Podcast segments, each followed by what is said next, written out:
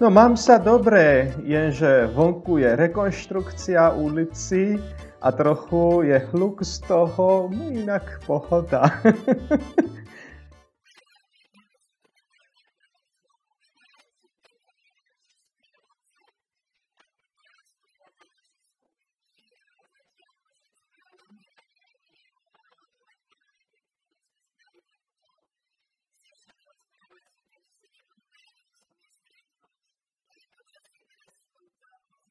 A ešte bych povídal, že Beka je Gruzinec, ktorý sa narodil tady v Tbilisi a jeden rok učil sa český jazyk v Praze. Slovensky rozumím, ale bohužel kvôli tomu, že na Slovensku som ešte nebydlel, hlavne mluvím česky a niektoré slovenské slovíčka taky umím. Jo, a počasí. Počasí máme teď jo, zatáženo. Je to zatáženo, inak...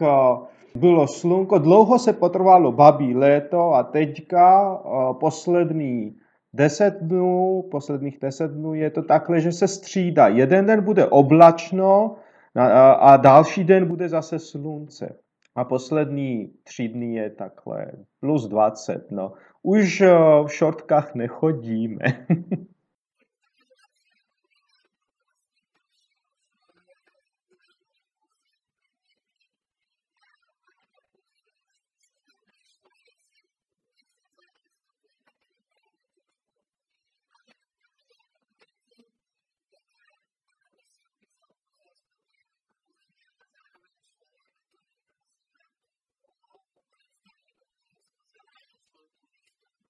Uh, Gruzie, co porní uh, je zvláštní třeba pro Češi nebo Slováci, kteří sem přijíždí. Uh, krajina je odlišná všude. Jo, projíždíš tam sto kilometrů a je úplná jiná krajina. Zase padesát kilometrů a úplně jiná krajina. Takže Gruzie je malá, přibližně stejně velká jak Slovensko, jo. Má rozlohu celkem šedesát devět tisíc čtverečních kilometrů, co není mnoho. A obyvatelů se pohybuje poslední jedno století k pěti milionům. Tak trochu víc, trochu míň, to se mění, ale přibližně teďka má skoro čtyři. Je to taková prodloužená země, stejně jak Slovensko, takhle protáhnutá jak Česko a Slovensko. Krajina se liší v každém kraji a podnebí se liší a nejspíše kvůli tomu se liší a i povaha lidí v různých krajích. Třeba Slovák je všude Slovák, jo? A máte tam trochu rozdíly, jenom trochu maďarský akcent, asi někde, někde trochu rusínský možná, jo? Ale u nás ty rozdíly jsou větší. Povaha se liší více v každém kraji. A dialekt je všude jiný a dokonce v některých krajích mají své jazyky. Kvůli tomu, že krajina je a podnebí všude jiná, ovlivňuje potom to na psychickou, psychiku člověka a ještě kvůli tomu, že jsou tady hory, skály, všude nějaké průsmíky a prostě překážky. Lidé byli dlouho Několik, během několika století izolovaný od sebe v některých okresů.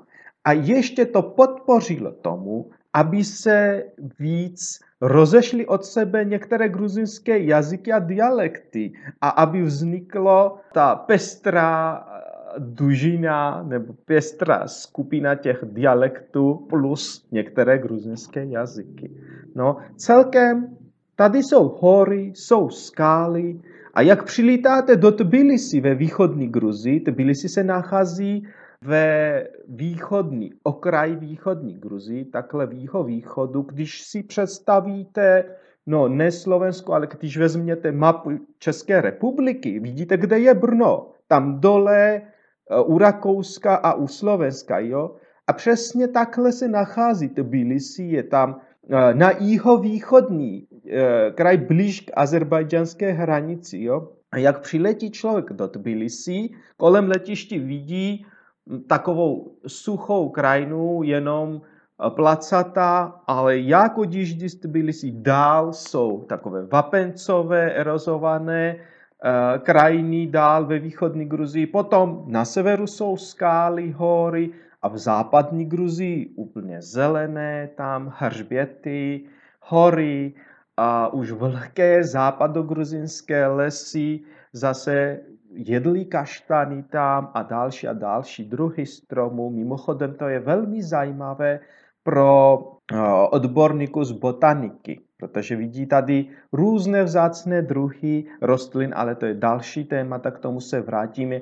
A ještě v západní Gruzi, když půjdete v horách, tam jsou ledovci, a zatím jehličí, potom už alpické zóny. A když půjdete dolů z těch tisíc sedm set metrů, no jeden z těch okresních, vlastně dvě uh, okresní nebo víc je jich. No. Ale v horách, co jsou hezky, ty okresní městečka máme, mm, nejvyšší je na výšce tisíc sedm set padesát metrů ve východní Gruzii, tady takové turistické, nepočítám ty obvykle, kde prostě pěstují brambory, to na jihu máme i takové. A v západní Gruzii je velmi proslulá městí a to je na výšce tisíc šest set padesát metrů. A já říkám, že prostě tam máte ledovci, kde už nerostou stromy, je to velmi vysoko, přes dva tisíce dvě stě metrů.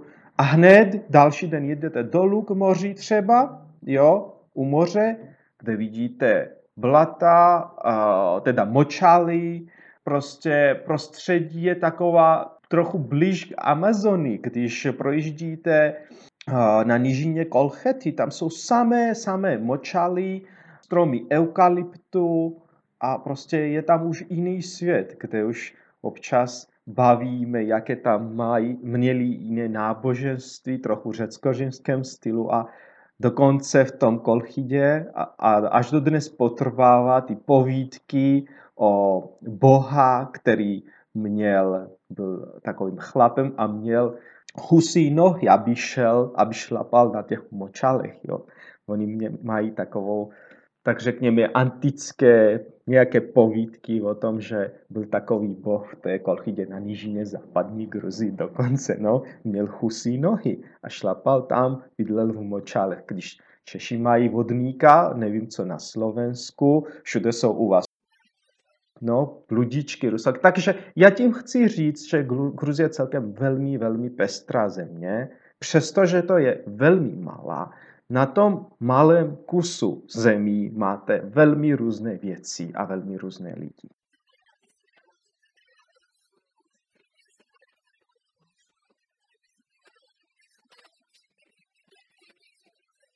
Ježiši. Pro někoho všude a pro někoho něk- nikde.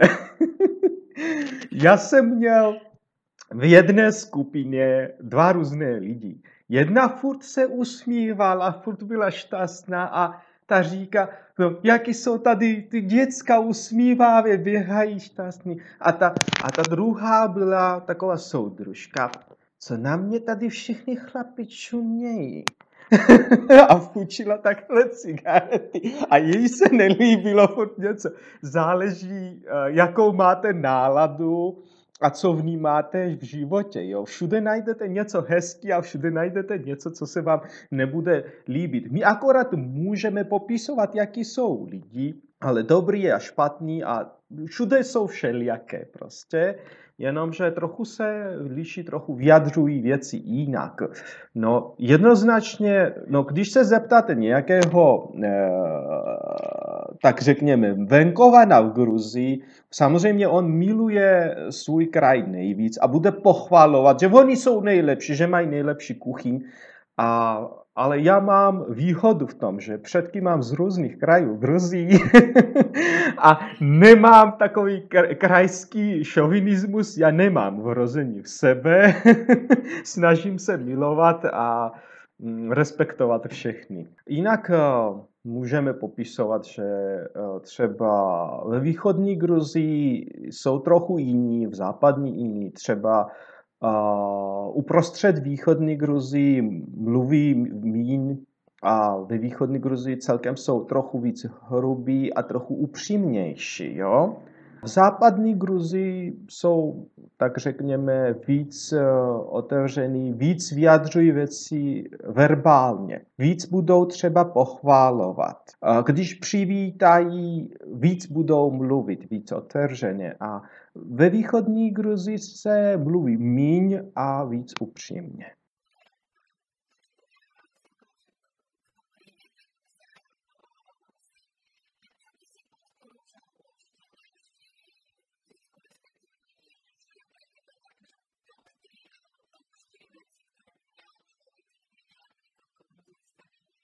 No, zaprvé musíš mě říct, co zajímá toho člověka, protože podle toho oni hledají.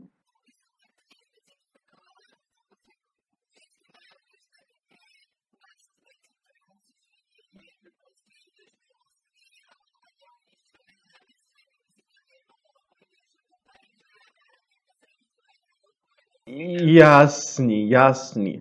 No, hlavně uh, vý, budu vycházet z toho, že lidé hlavně začínají svůj výlet z toho místa, kde je letiště, kam přijíždějí. Jo.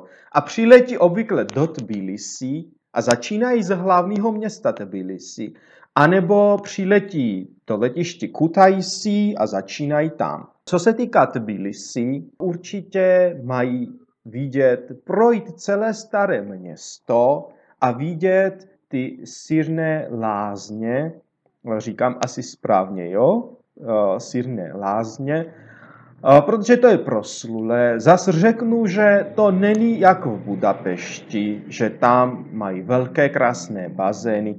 To je ovlivněně, gruzinské lázně byly vždycky víc ovlivněně východem. I když začali dělat tady lázně ještě dříve, když sem přišli Římaně, později už byly ovlivněné s těmi tureckými hamámy. A tady není, jak v Evropě, že všichni jsou dohromady, chlapi a ženy. V Gruzii to je zvlášť, pokud jdete do lázně, kde je. A veřejné oddělení je oddělené pro muži zvlášť a pro ženy, aby oni se cítili volnějíc. A tam chodí úplně nahatej, ne spodní pradly, jak třeba v Budapešti. A nejsou takové velké prostory, ale je populární soukromé la, lázeňské nomery, kde jsou vždycky zvlášť. No lázně. A další věc, velmi zajímavý, to jsou výhledy z televizního vysílače. Pod televizním vysílačem je rozhledna na svaté hoře Mtatsminda a tam vede kolejová lanovka nahoru. Z toho vidíte celé město Tbilisi z hora. No, kromě toho, že uvidíte celé staré město, ty dva věci myslím, že jsou ty základní, co člověk nemá vynechat. A další věci už záleží na jeho zájmy, konkrétně jaké má koníčky a co mu zajímá.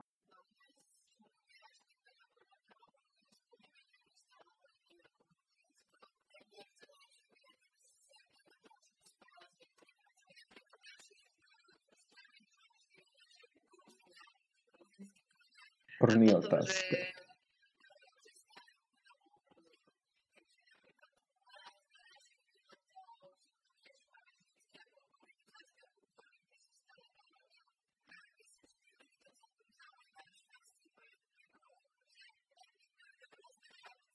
Stalin, co povíme o Stalina? Každý Gruzinec toho vnímá trochu jinak a hodně záleží to na generaci. Na to se často tady hádají mladí a starí, protože ty starší měli hned ze školy napěstované ve hlavě, že mají milovat Stalina a můj dědeček ho měl rád a hlavně zdůrazňoval, že ten Stalin pocházel ze stejného kraji, odkud on. A ten byl hrdý, za to měl z toho radost, že pocházel Stalin z jeho kraji. No to můj děda. Ale zas uh, má babička jako účetní, povím, že neměla ráda komunisti, protože furt chtěla podnikat a jenom nadávala na komunisti všechny.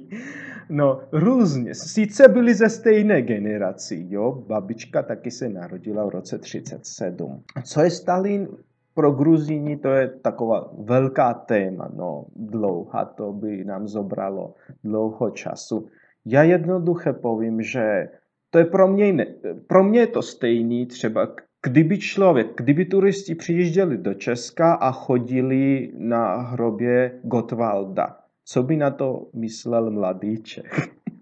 To samé já myslím, když mé turisti chtějí vidět toho muzea Stalina a Gory navíc. Sam město Gorisice je to velmi staré město a mají tam starou pevnost, ale ta pevnost potřebuje opravu. Je to vlastně teď...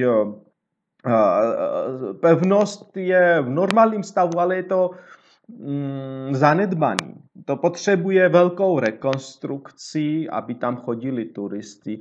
A celkem kolem to, té pevnosti, co je město, je takové průmyslové a trochu řeknu, že trochu nudné. Jo?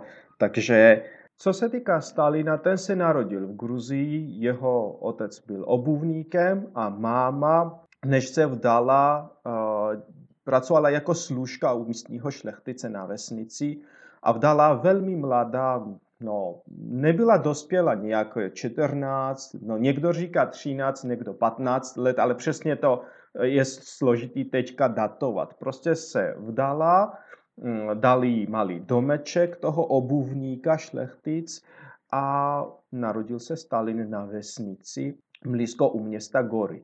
A samotně muzeum teď je umístěný ve městě Gory, ale Stalin prožil dětství na vesnici blízko u města Gory. Je to okres Gory, vesnice Varianise jmenuje. No, byl takový zlobivý dítě, prostě dělal problémy na vesnici furt. Jak dělají to zlobivé děti? Matka chtěla, aby Stalin stál knězem. Jo, poprosil šlechtice a poslali Stalina do uh, pravoslavní školy. Uh, duchovní seminář se jmenoval. To bylo ve Tbilisi, šlechtic zaplatil, aby Stalin tam studoval jako dítě. Po několika třídech z, ves, z, ves, z města Gory, uh, ze základní školy, zaslali ho do města Tbilisi, kde ten studoval přibližně jeden semestr, ale tam taky dělal problémy, uh, dělal problémy, prostě zlobil. A prej, když jednou navštívil otec Stalina, ten obuvník, který prej byl, no, popíjel hodně, udělal tam trochu skandál v té škole a od Stalina, od dítěti, kterému bylo deset nebo jedenáct let, blíž k pubertu, a ten vyžadoval peníze. Stalin měl tady stipendia jako dítě, jako žák toho duchovního semináře a představte si, že přijde otec, který je obuvník, opilec a udělá tam skandál, chce peníze, co dostává dítě jako stipendy. To byl trapas pro Stalina, první velká ostuda mezi spolužáci a zřejmě z toho byl traumován a traumován ještě z toho duchovního semináře. My nevíme, nejsou o tom, nikdo nepopisoval, jak zacházeli ty učitele knězové k němu. A jak ho vyloučili, ten dělal problém taky v té škole, neměl tam rád, nechtěl tam být, vyloučili ho z duchovního semináře, když mu bylo přibližně deset jedenáct let a poslali zpátky do vesnici, kde ten šlechtic ho mlátil bičem, jak byl puberťákem, no a byl naštvaný z toho, že Stalin nestudoval. Ten mu zaplatil, tam školu zařídil a ten tam zlobil, vyhodili ho. No a další důvod, proč Stalin neměl rád už aj šlechtici. Knězové a šlechtici. A už víme potom, jak přišlo. Socialistické nálady byly v Gruzii k roku, no, na začátku dvacátého století celkem. A už víme, proč Stalinovi přilákalo komunismus, jeho idej, celkem ta ideologie.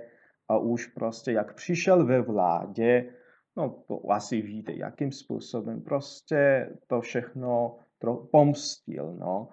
A co se týká města Gory, tam ho lidé mají rádi, no, stará generace má ráda, mnozí jsou z toho hrdí, že Stalin pochází uh, z jejich oblasti, z jejich města a je zprovozněn tam muzeum Stalina. Dokonce socha Stalina stala na hlavní náměstí města Gory až do roku dva tisíce osm, potom ho přesunuli z náměstí, před radnicí stala, přesunuli do muzea. Zas řeknu pár slov o muzea. Lidé často si představují, že ten muzeum bude, očekávání mají turisti takové, že muzeum Stalina bude něco jako muzeum holokosti, nebo něco jako muzeum Stasi v Berlíně. Ně, něco takové si představují. Ale jak přijdou do muzea Stalina v Gory, jsou trochu překvapení a říkali mě, že my jsme očekávali něco takové, že bude to v jiném stylu, ale nám ukazovali fotky, jak Stalin je s dětma, Stalina podávají kytici dětí, Stalin je obejma, že milý dědeček Stalin, že byli překvapení lidé, neřekl bych, že zklamaný, ale jsou často čeští a slovenští turisti překvapení s tím, že očekávali něco jiné a tady Stalin je představený jako pozitivně, jo? A ne jako odsouzený, ale jako pozitivní hrdina. A navíc ty průvodkyny, co tam pracují, docela mají rádi Stalina vnitř. Průvodkyny, co pracují v muzeu Stalina přímo, ty starší paní Stalina docela mají rádi. To je, jedno je očekávání a skutečnost je trochu jiný tam. Uvnitř muzea je trochu jiná atmosféra, než mají občas někteří naši uh, turisti, než očekávají.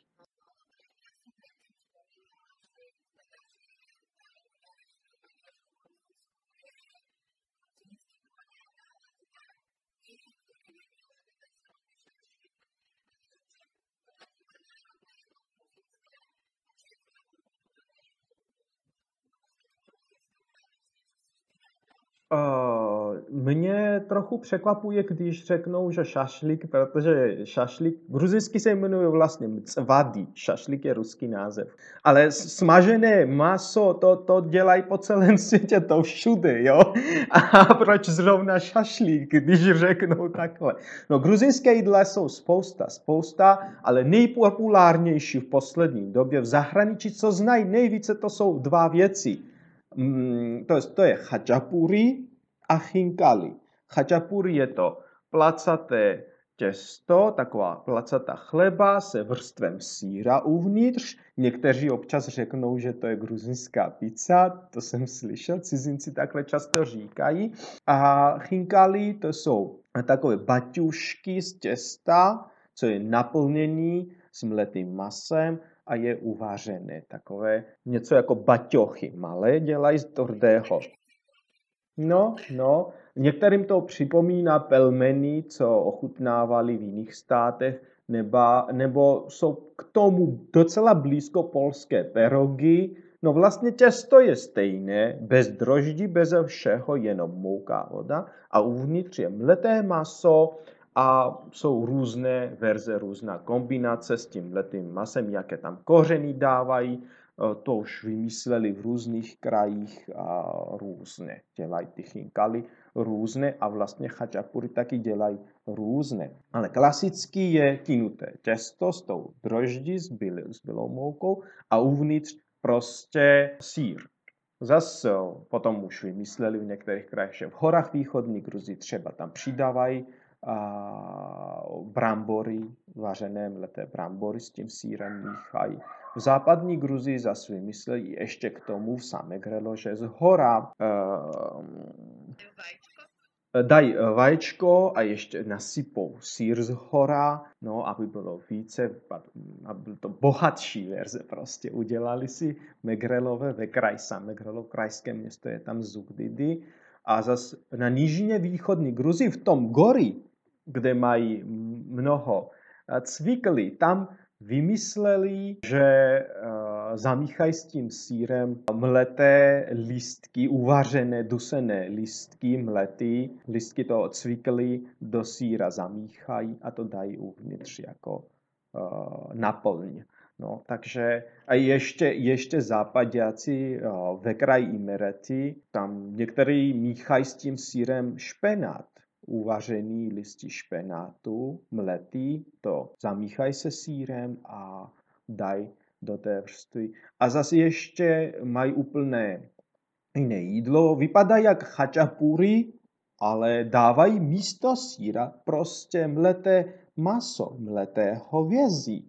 V horách Svaneti vždycky měli, tam chovali vždycky krávy, měli maso. A místo síra třeba oni mají kubdari, ne chačapuri, ale kubdari se jmenuje to jídlo. Vypadá jak chačapuri, ale místo síra uvnitř bude mleté hovězí s různými kořeny. No, a jak přišlo fazole z Ameriky později, tady začali dělat, používat tou fazoli taky místo síra.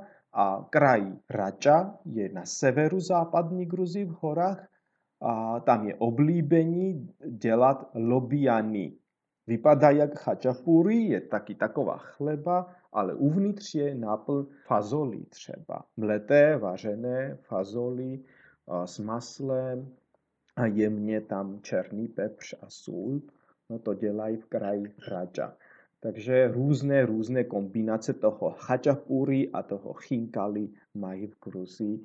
Ale jsou ještě spousta, spousta různých jídel. No, povím, že není to taková, jak si často představují turisti, že to je taková masožravá země se svojí kuchyní. Není jenom šašlíky, pro vegani a vegetariány gruzinská kuchyně je docela bohatá, zajímavá a může je něco nabídnout určitě. Třeba dělají tady lilek s ořechem. Měl jsem turista, pan, pan byl z Ostravy a byl vegetariánem. A vždycky ten vybíral, ten se mi zeptal vždycky, a bude něco pro mě, že, že jestli nebude všechno s masem. Jo, jo, já říkal, a jemu velmi chutnaly ty lilky s ořechem.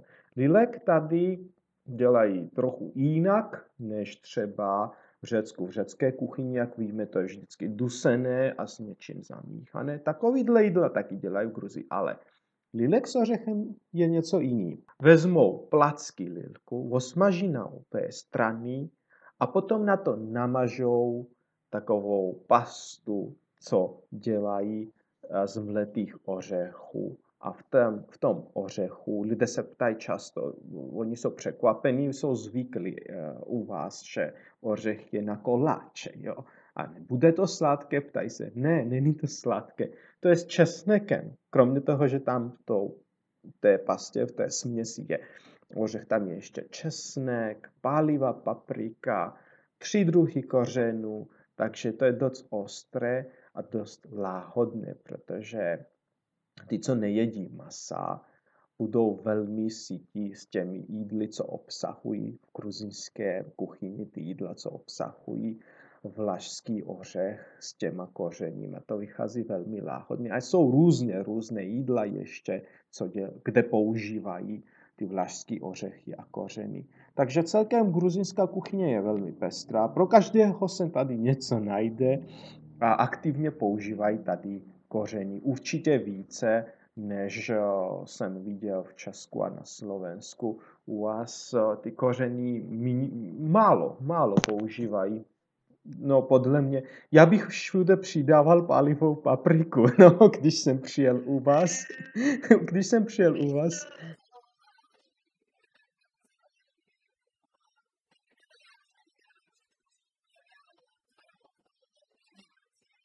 No, no. No. A zase mě říkali někteří, že v Gruzii je všechno přehnané. Češi mě to řekli. Buď je velmi sladké, nebo je velmi slané, nebo je velmi pálivé. Všechno přehnané. No, ty...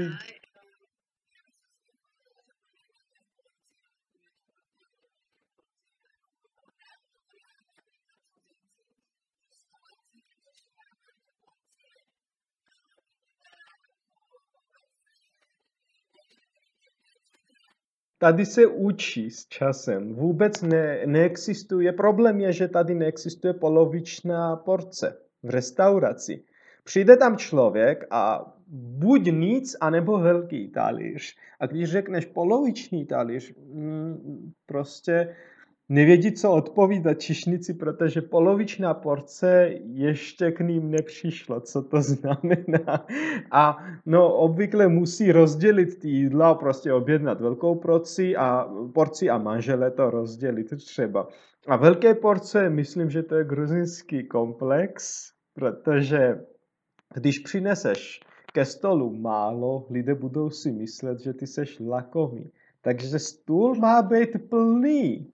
A když přijdou z návštěvy, když někde bude třeba nějaká oslava, jo, a drbní babičky ze západní Gruzie přijdou a oni určitě budou posuzovat. Bylo tam všechno nebo no nějak, jo. A musí být plný stůl.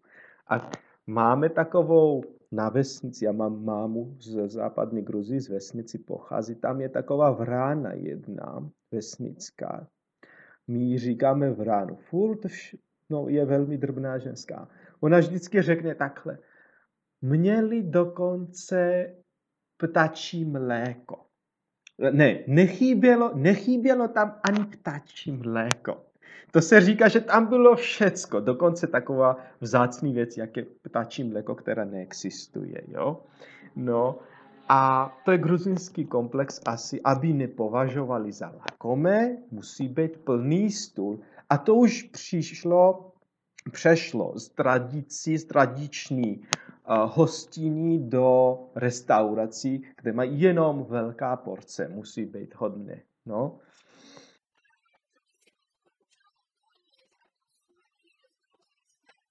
Většinou kupují lidé vína, ale kromě těch věcí, mě se ptají, no kromě toho, co uh, snězeme a co vypijeme, ještě musí být něco, jo, co zůstane, no kromě těch sladkostí, čurčchely, různé sladkosti gruzinské a ještě vína a koňaky určitě a čaj přinesou, ale ještě nějaký věc, jo, musí být.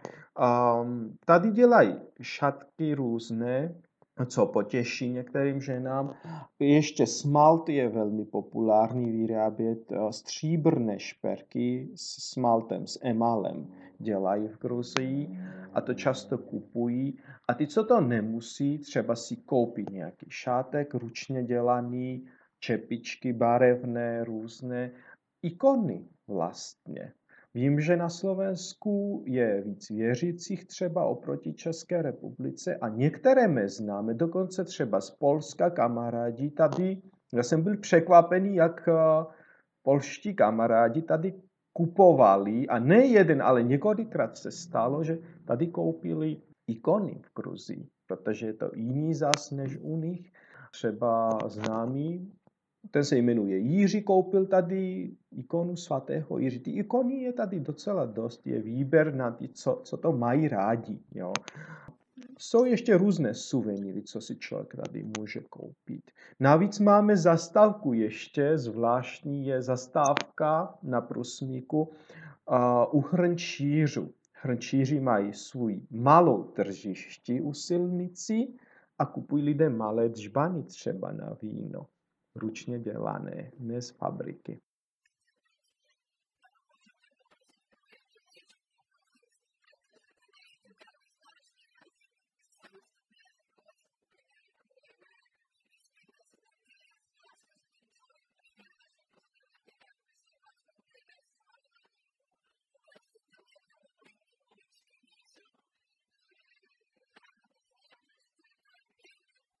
Rogorchar Nikola, Rachteba Bratislavaši.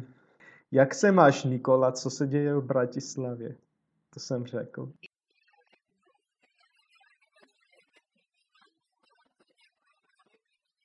No a Rogorchar znamená, ako sa máš. Didi Madloba, pěk... Didi Madloba, děkujem pěkně, ale Didi Madloba zní trochu formálně a víc zdvořile. Obvykle řekněme prostě madloba, děkujem. A Didi Madloba, mně přijde, že je trochu víc formálně. Jak pro koho? Říká se, že je to těžké, no, ale záleží hodně, jak silně člověk chce a je velmi důležité, jestli bydlí tady. Gruzii, jestli je v té gruzinské prostředí, jestli to slyší pravidelně. A můj učitel češtiny s kterým jsem začínal češtinu tady ve Tbilisi, ten je Čech z Prahy.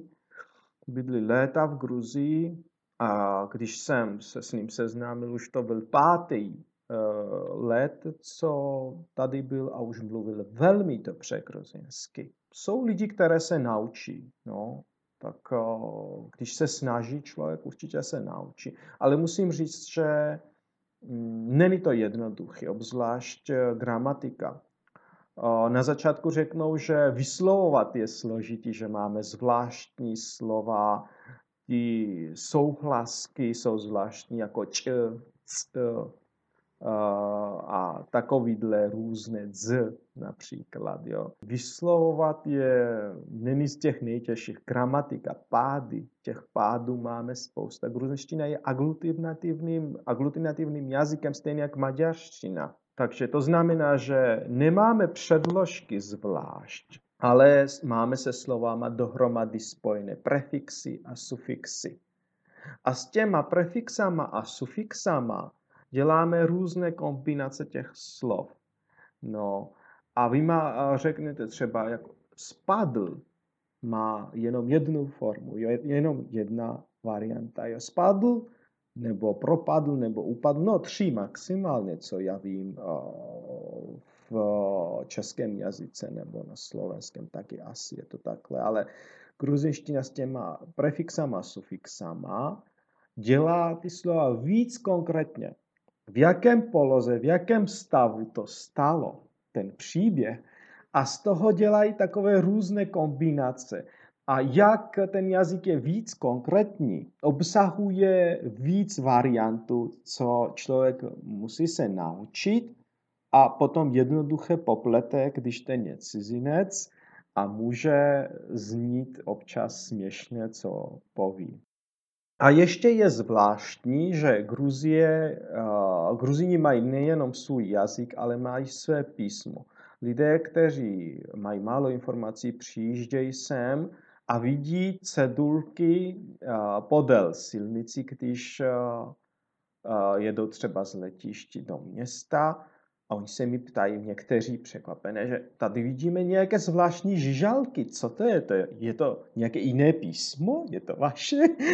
No, a já říkám, ano, ano, to je naše. Aha, vy nepíšete ani latinkou, ani azbukou? Oni se ptají. Ne, my máme své písmo.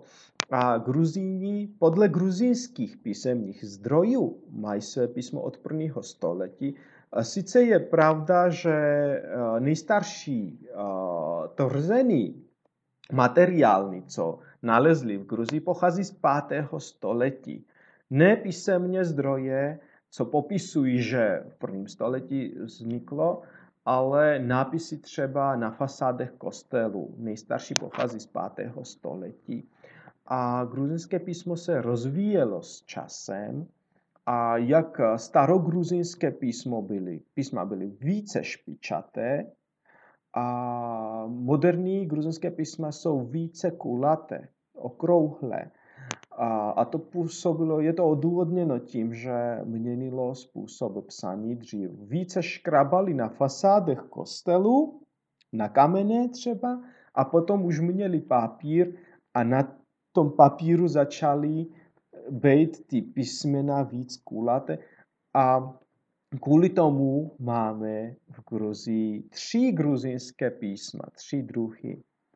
Jedno se, no, dva z těch jsou starogruzinské a jedno z těch je moderní. A som tavruli je takové starší a to je trochu zapomenuté, to jenom od, vědí odborníci dějepisu. A milovníci mohou to přečíst na starých nápisech. A nuscha chucuri, to je, já tomu říkám, faražské písmo, protože to se liší tím, že jsou více těsně se to píše, a to používali faraži, aby šetřili papíři, takže zní to trochu hrubě, ale je to takové šetrné písmo, aby bylo těsnějíc napsané, a ty jsou víc přimačkané k sobě, ty písma, a jsou jiní. Tak to farářské písmo, co tady se učí faráři, aby mohli přečíst své staré knížky třeba, Bible v starogruzejštině a vojenské písmo, třetí. To, co je víc kulaté, víc okrouhlé, okroužené ty písmena, to se vzniklo z vojenského písma. Vojaci to používali nejvíce a oni toho rozvíjeli více a rozšířili. Takže moderní gruzins, současná gruzinská, gruzinské písmo vychází z toho vojenského písma. No, a máme třicet tři symbolů, písmenek a každý a, znamená jenom jeden hlas. Nemáme diftongy třeba a nepíšeme a, dvě písma, abychom z toho měli jednu hlásku. Jedno písmenko je jedna hláska vždycky.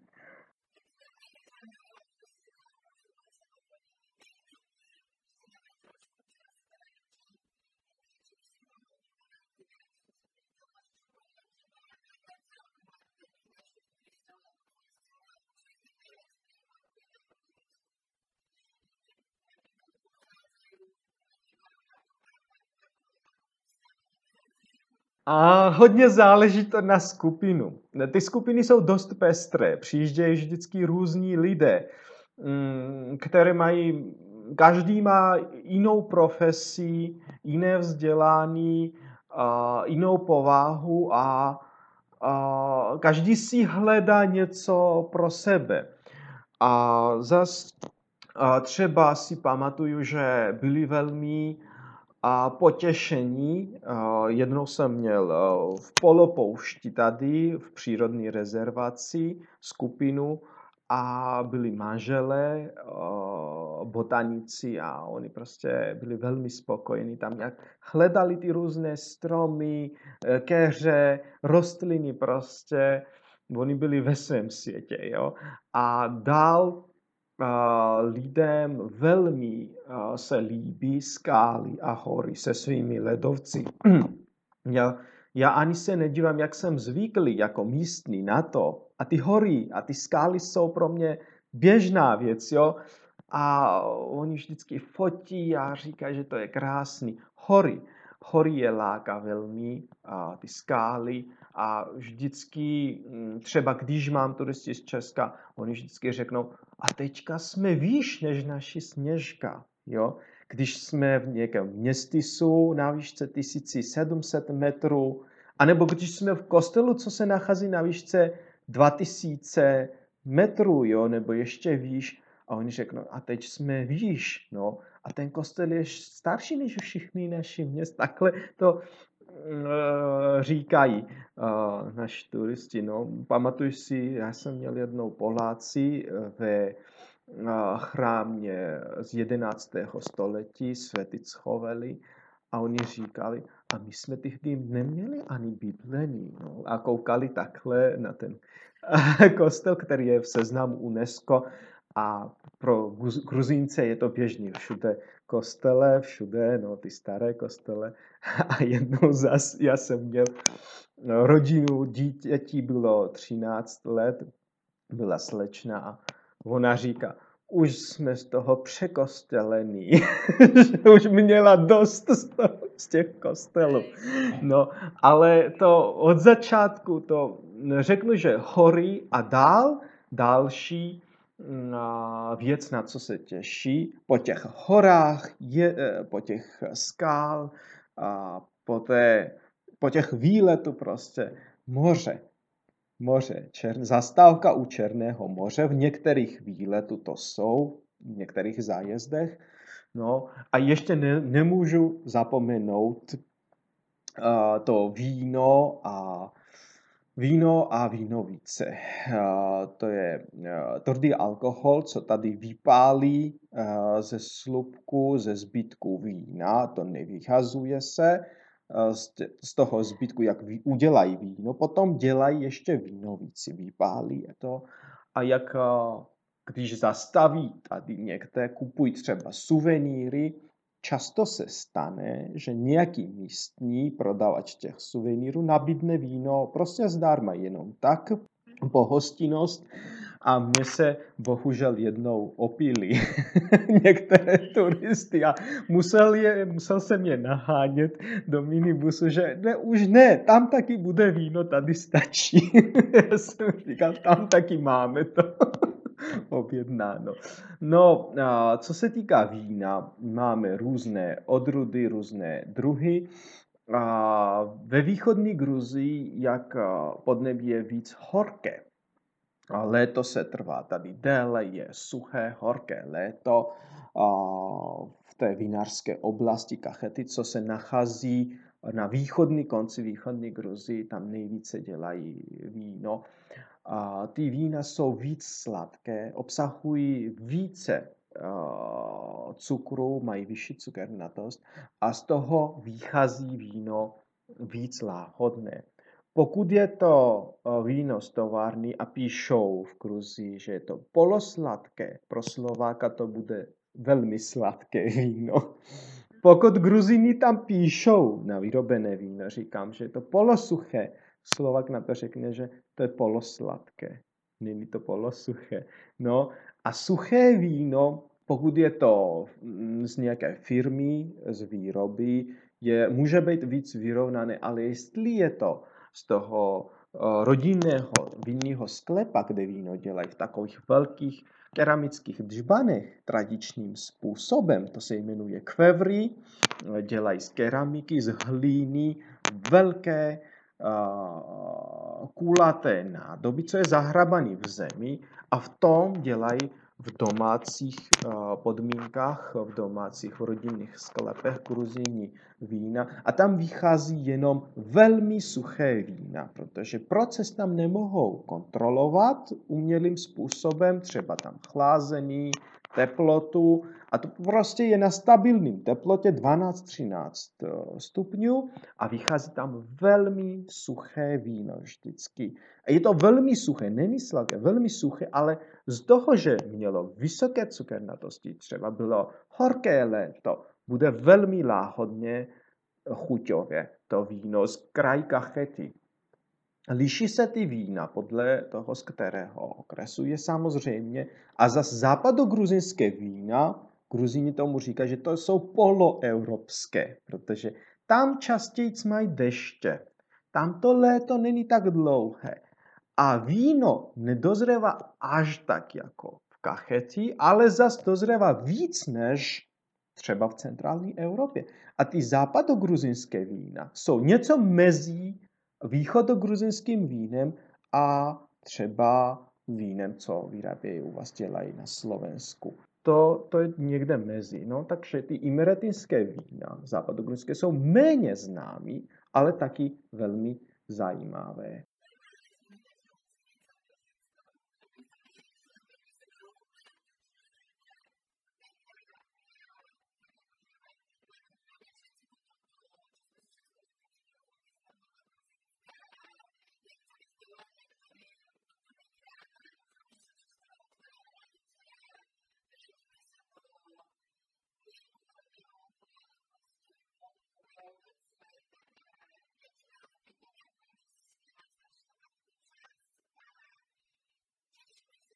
Já se taky budu těšit na vás a doufám, že rychle přejde ta invaze a otevřou hranici. Už máme nějaké naději, protože už začali, třeba z šestého prosince začínají lítat do Budapešti už Wizz Air. O Vídni se taky mluví, takže už z, začínají lítat do Polska a do Maďarska, takže já doufám, že od ledna už přidají, no hodně záleží na tou situaci a doufám, že rychle to přejde a zase budeme moci normálně chodit a cestovat, jak chceme, na to se těším, na to se mi stejská.